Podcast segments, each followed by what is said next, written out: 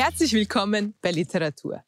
Ich kann versprechen, es wird heiter fröhlich, wenn ich meinen heutigen Gast, den Kabarettisten Thomas Stipschitz, begrüßen darf. Mit seinem aktuellen Buch Udler Verschwörung nimmt er Stinaz im Burgenland unter die Lupe. Ich reis aus bis nach Graz. Bauzer Freibund in Stinaz. Musikalisch ist Kabarettist Thomas Stipschitz vielseitig. Kraft schöpft er aus seinem unaufgeregten Blick auf die Welt. Ich reg mich nicht auf, wenn es regnet, weil, wenn ich mich darüber aufreg, regnet es trotzdem. Und das ist ein guter Spruch äh, in Bezug auf Gelassenheit, ja?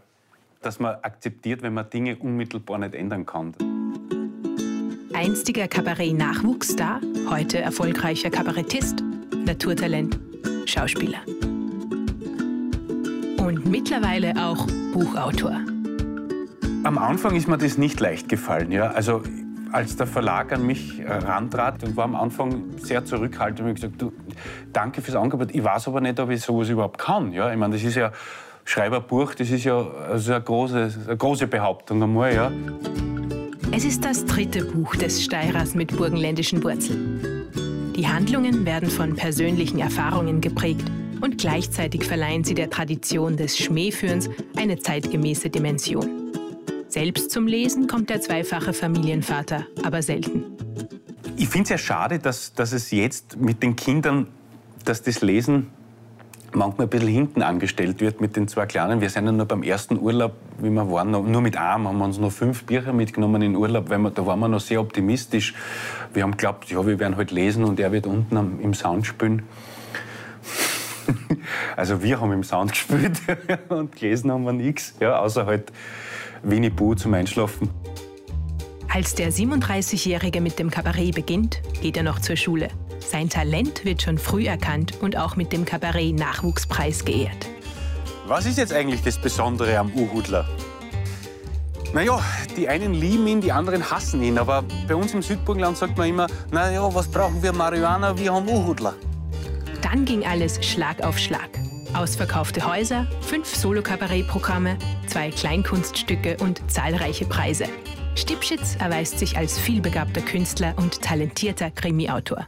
Bei Kriminalgeschichten hat man immer den Vorteil, dass, es, dass man schon einmal ein vorgegebene Grund, äh, Grundgerüst hat. Also in dem Fall geht es um, einen, um, um einen Mord oder um ein Verbrechen, das halt da äh, in dieser Geschichte behandelt wird. Äh, das bietet natürlich ein großes Spannungselement schon mal als Grundvoraussetzung. Und ich fand es halt nett, dass man dann die Möglichkeit hat, rund um diese Kriminalgeschichte sozusagen diese Geschichten über diese Menschen, die sich dort bewegen, zu erzählen. Uhudler Verschwörung spielt im beschaulichen burgenländischen Örtchen Stinaz. Hier im Zentrum der Kopftuchmafia ermittelt der liebenswert schrullige Bezirksinspektor Živkovic im Fall eines verstorbenen Uhudler Bauerns. Hilfe bekommt er dabei von Mutter Baba, der Dorfältesten, dem Kreisler und der dicken Resel. War es ein Unfall oder Mord? Spurensuche im burgenländischen Hinterland. Ein süffiger Regionalkrimi mit einer Prise Humor, viel Lokalkolorit und einem sympathischen Inspektor, der statt Kaffee lieber Käsepappeltee trinkt.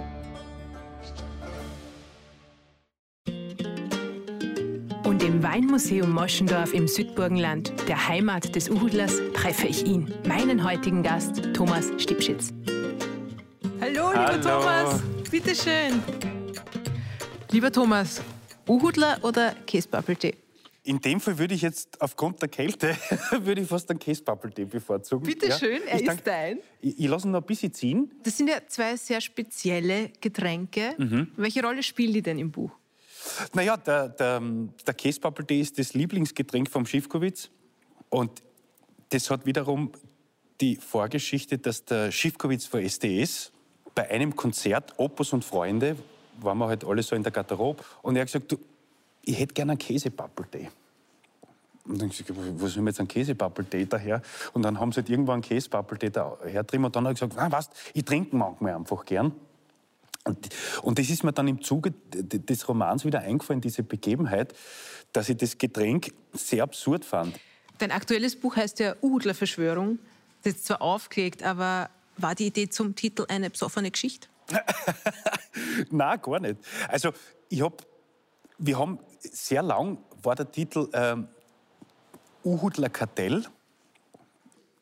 Und das war uns dann irgendwie alles so zu sperrig. Und dann sind wir auf diese auf Verschwörung gekommen, in, war so am Tisch, wenn man halt so diskutiert. Und Uhudler war relativ bald für mich klar, dass es sich um das Thema drehen wird, weil Uhudler ist halt so un un untrennbar mit dem Südburgenland verbunden. Und wie man sagt, ein bisschen wächst man ja auf mit dem Uhudler. Ja. Ja, also man wird nicht großzogen damit, aber man wächst auf damit. Ja. Du bist ja ursprünglich aufgewachsen in Leoben in der Steiermark, hast jetzt aber schon das zweite Buch geschrieben, das in Stinaz spielt, einem kleinen Örtchen im Burgenland. Wieso gerade dort? Weil ich meine Sommerferien, Weihnachtsferien, Semesterferien, Osterferien immer in Stinaz verbracht habe, weil mein Papa Stinazer ist und wenn man so gravosisches Blut drin hat, dann äh, fühlt man sich auch irgendwie Stinaz zugehörig. Und für mich als Kind war ja das damals so mein Amerika, nicht? Von Leoben, das war doch eine Stadt, ja. Dann äh, als Kind kennt man, hat man ja kein Gespür für die, die Distanz. Und das war so ewig weit weg, das Südburgenland. Und habe das sehr genossen. Und welche Beziehung hast du denn heute zu den Einwohnern? Ja, viel. Meine Oma wohnt ja nach wie vor noch in Stinaz, das ist ja die Dame am Cover. Mhm. Ich habe selbst lange im Südburgenland Hauptwohnsitz gewohnt. Ich fühle mich dem schon noch sehr, sehr stark verbunden. Die Oma ist ja auch das Covermodel auf beiden Büchern. Wie ist denn das abgelaufen? Hast du sie lange überreden müssen? Oder? Nein, ich habe gar nichts gesagt eigentlich. Bei der Oma ist immer so, wenn man sie sagt, dann tut sie sie dann ist nervös und muss sich herrichten. Oh ja, jetzt kommt Filmteam, muss, muss es schon gut ausschauen. Und im Prinzip haben wir sie einfach überfallen ein bisschen. Wir haben gesagt, Servus Oma, du, ja, was will? Und so, ich gesagt, wir müssen schnell ein Foto machen. Ja. Und was hat sie dann gesagt, wie es das Ergebnis gesehen hat? Na, sie war schon stolz, ja. Ich meine, sie hat natürlich beim ersten Buch gesagt, ja, die Leute, jetzt reden soll, ich bin von der Mafia. Aber schon mit einem Augenzwinkern. Du schreibst ja als Kabarettist allgemein viel. Wie bist du denn zum äh, Bücherschreiben gekommen, beziehungsweise speziell zum Krimischreiben? Also ich bin schon lang schwanger mit der Idee, ja. Ähm, einen Stinaz-Krimi zu machen mit einer Columbo-ähnlichen Figur, ja, weil ich mir immer immer wieder, wenn man so Fernsehkrimis sieht, oft die Frage gestellt haben, warum werden die, die, die Ermittler und auch die Ermittlerinnen mittlerweile so stereotyp gezeichnet. Missmutig, misanthropisch, alkoholkrank, zerrüttete Familienverhältnisse. Einer, der die Menschen nicht mag, angriffig. Und mir gedacht, es wird so auf der Hand liegen, einmal das Gegenteil zu machen. Ja? Ein Ermittler, der nett ist, der intakte Familienverhältnisse besitzt, der keinen Alkohol trinkt, der ein bisschen unaufgeräumt und zerzaust wirkt, den alle ein bisschen unterschätzen und nicht ganz für voll nehmen. Du hast ja schon die Recherche angesprochen. Wie hat denn die ausgesehen für die Udler-Verschwörung?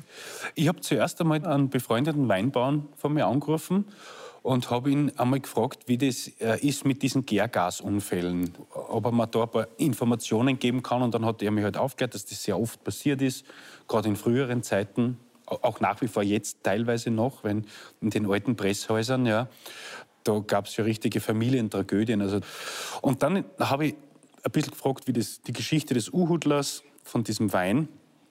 Da hat er mir auch sehr, sehr viele interessante Sachen erzählt, was das Verbot dieses Weines betroffen hat oder dass es einen sehr, sehr kleinen, aber doch äh, Uhudler-Schmuggel gab. Ja. Also das war so quasi nicht im Pablo Escobar-Sinn, sondern sehr, sehr klein und regional, aber es wurde doch geschmuggelt. Der verstorbene Weinbauer im Buch hat ja denselben Nachnamen wie du. Mhm. Wieso? Weil es in Stinaz ein sehr geläufiger Name ist. Ja. Also es gibt ja in Stinaz äh, sehr viele Stipsitz, Granditsch, Horvatitsch, Resitaritsch, Schiffkowitz und so weiter. Und es ist auch immer ein bisschen befremdlich, oder, oder wenn man am Friedhof ist in Stinaz, ja, weil man sich ja als Stipsitz auch permanent selber liest. Ja, du gehst hier Ruth, Familie Stipsitz, dann gehst nächsten Grobstand hier Ruth, Familie Stipsitz. Beim nächsten Grobstand liegt dann Familie Granditsch und dann liegt aber wieder Familie Stipsitz. Also Stipsitz ist in Stinaz ein sehr, sehr häufiger Name. Es, ist auch diese, es waren, glaube ich, elf Familien, die damals vor den Türken geflüchtet sind. Und die Habsburger Krone hat sie sozusagen aufgenommen.